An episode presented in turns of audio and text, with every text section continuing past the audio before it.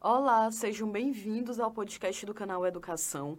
Eu sou a professora Kelly Campelli e hoje nós estaremos aqui discutindo a nossa segunda aula, em que o conteúdo será Antiguidade Oriental.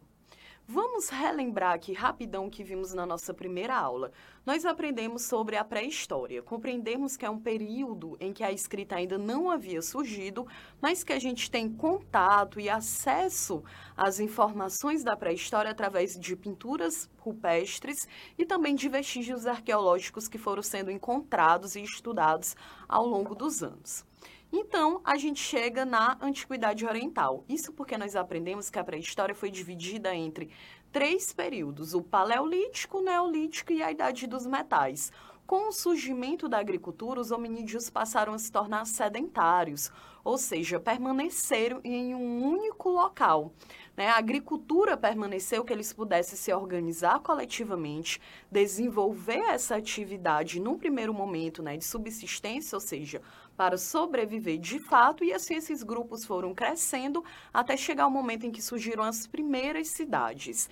E essas primeiras cidades, elas foram surgindo justamente no Oriente Médio. E a gente vai estudar hoje essas antiguidades orientais, civilizações muito bem organizadas, estruturadas, que foram se desenvolvendo ali no Oriente Médio, na Ásia, no continente africano também.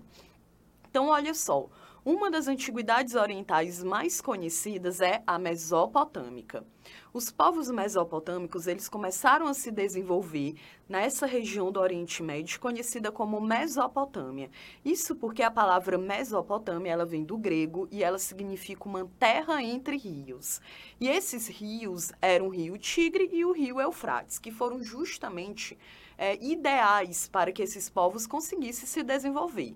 Afinal de contas, era muito mais útil, organizado e, de fato, geraria uma sobrevivência se esses hominídeos eles se fixassem em um local para que pudessem desenvolver uma forma de sobrevivência mais segura, que no caso é a agricultura, e assim se organizando politicamente, economicamente e socialmente também.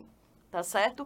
Então, a Mesopotâmia, gente, é um conteúdo bem interessante, já foi abordado inúmeras vezes no Enem, justamente porque ela é conhecida como uma das civilizações mais antigas da humanidade, já que foi justamente nessa região que hoje é conhecido como o atual Iraque, que esses povos mesopotâmicos foram se desenvolvendo. A gente também tem que dar destaque em relação à escrita. A Mesopotâmia é conhecida como a civilização que inventou a escrita de fato. A pré-história é conhecida como um período que não havia escrita, ok. E quando a gente entra na história, é justamente com a Mesopotâmia, com o povo sumério, que inventou a escrita cuneiforme. Ela recebeu esse nome porque a escrita era fixada em uma barra de argila e o risco era feito como uma espécie de um objeto pontiagudo que recebia o nome de cuneiforme, Então, ficou assim, porque esse objeto recebeu o nome de cunha, tá certo? Então, lembra lá, Mesopotâmia, os povos mesopotâmicos como os assírios, os amoritas, os caldeus, os babilônicos. A gente também dá destaque para o Código de Hammurabi, que foi desenvolvido pelos povos mesopotâmicos, aquela ideia de lei do talião, olho por olho, dente por dente, os jardins suspensos da Babilônia, também o povo mesopotâmico, o exemplo deles, os amoritas, eram conhecidos pela crueldade militar. Então, existem inúmeras características desses povos mesopotâmicos. Embora estivesse na mesma região, cada povo apresentava uma característica bem específica. A minha dica é que vocês possam dar uma olhada nesse ponto também. Outra civilização bem marcante das antiguidades orientais é o Egito. O Egito é essa civilização que se desenvolveu no continente africano, que apresentava uma sociedade extremamente estratificada, em que o faraó era visto como o líder supremo, todo o poder era concentrado nas mãos do faraó, seja ele decisões políticas, econômicas, culturais, religiosas, todas eram de poder do faraó. A gente tem toda aquela ideia da mumificação, das técnicas de anatomia, também é um traço bem interessante, já que muitas das técnicas que se conhece hoje na medicina tiveram também sua origem no Egito, né, no Egito Antigo. Outra civilização que merece destaque são os hebreus, porque olha só, gente, tanto a Mesopotâmia quanto o Egito eram civilizações que tinham uma religião politeísta, ou seja, acreditavam em vários deuses. Então tinha o deus da guerra, da fertilidade, das plantações, das colheitas, né? Então a fé dessas pessoas era concentrada em inúmeros deuses.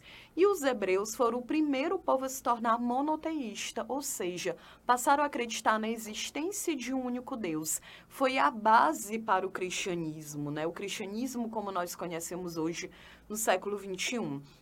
Então, os hebreus, a gente acaba conhecendo bastante, faz parte um pouco da cultura, já que o Brasil, por exemplo, é um país em que a principal manifestação religiosa, né, tem como base o cristianismo. Então, nos hebreus, a gente tem aquele dos 10 Mandamentos.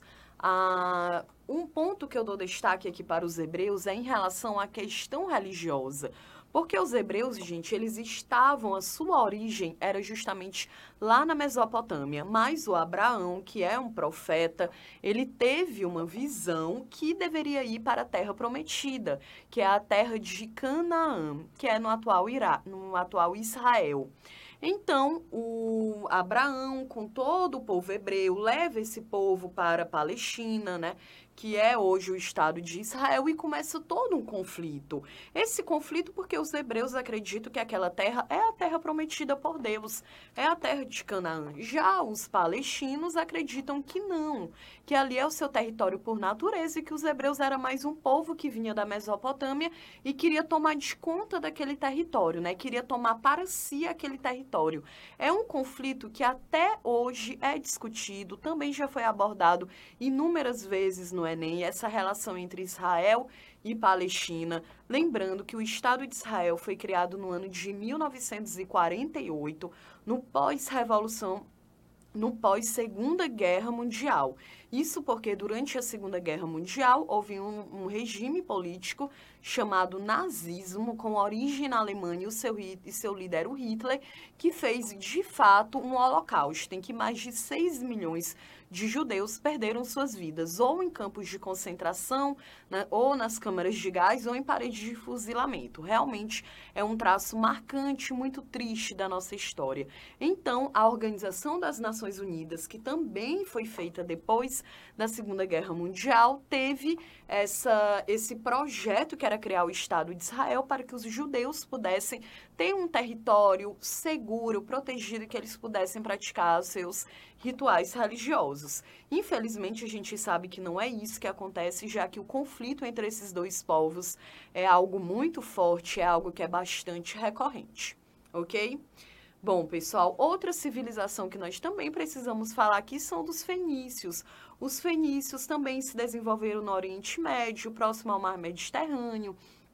Eles ficaram conhecidos como o povo do mar, justamente porque, como o território era muito seco ali na Síria, perto do Mar Mediterrâneo, então era muito difícil desenvolver a agricultura. Devido a isso, esse povo se aventurou nos mares e ficaram muito famosos pelo desenvolvimento do comércio marítimo. Então, os fenícios, eles conseguiram percorrer todo esse Oriente Médio, também uma parte do continente africano, em que o seu objetivo era justamente as suas transações comerciais. E lembrando, também uma parte do continente europeu. Então, nós já vimos aqui os mesopotâmicos, os egípcios, os hebreus, os fenícios. Também precisamos falar sobre os persas. Os persas que tiveram aí um papel bem importante em relação ao desenvolvimento da sua estrutura, foi uma civilização que se tornou um império justamente devido à sua expansão. Também foi um povo que teve muitos conflitos com a Grécia, que é uma civilização antiga considerada clássica, que é o que nós iremos estudar na nossa próxima aula, tá certo? Bom, então fechamos aqui, vamos traçar aqui algumas características principais desses povos da Antiguidade Oriental. Primeiro, pessoal, as atividades econômicas eram muito baseadas no comércio, na agricultura, na domesticação de animais. Lembrando que o rio, por exemplo, os rios Tigre e Eufrates foram fundamentais para o desenvolvimento dos primeiros povos, né, da antiguidade, de fato, numa cidade, que foi lá na Mesopotâmia, e o Egito, que considerava o rio também como uma dádiva, né, como um deus vivo na terra, para a gente poder ter a noção da importância dos rios para esses povos.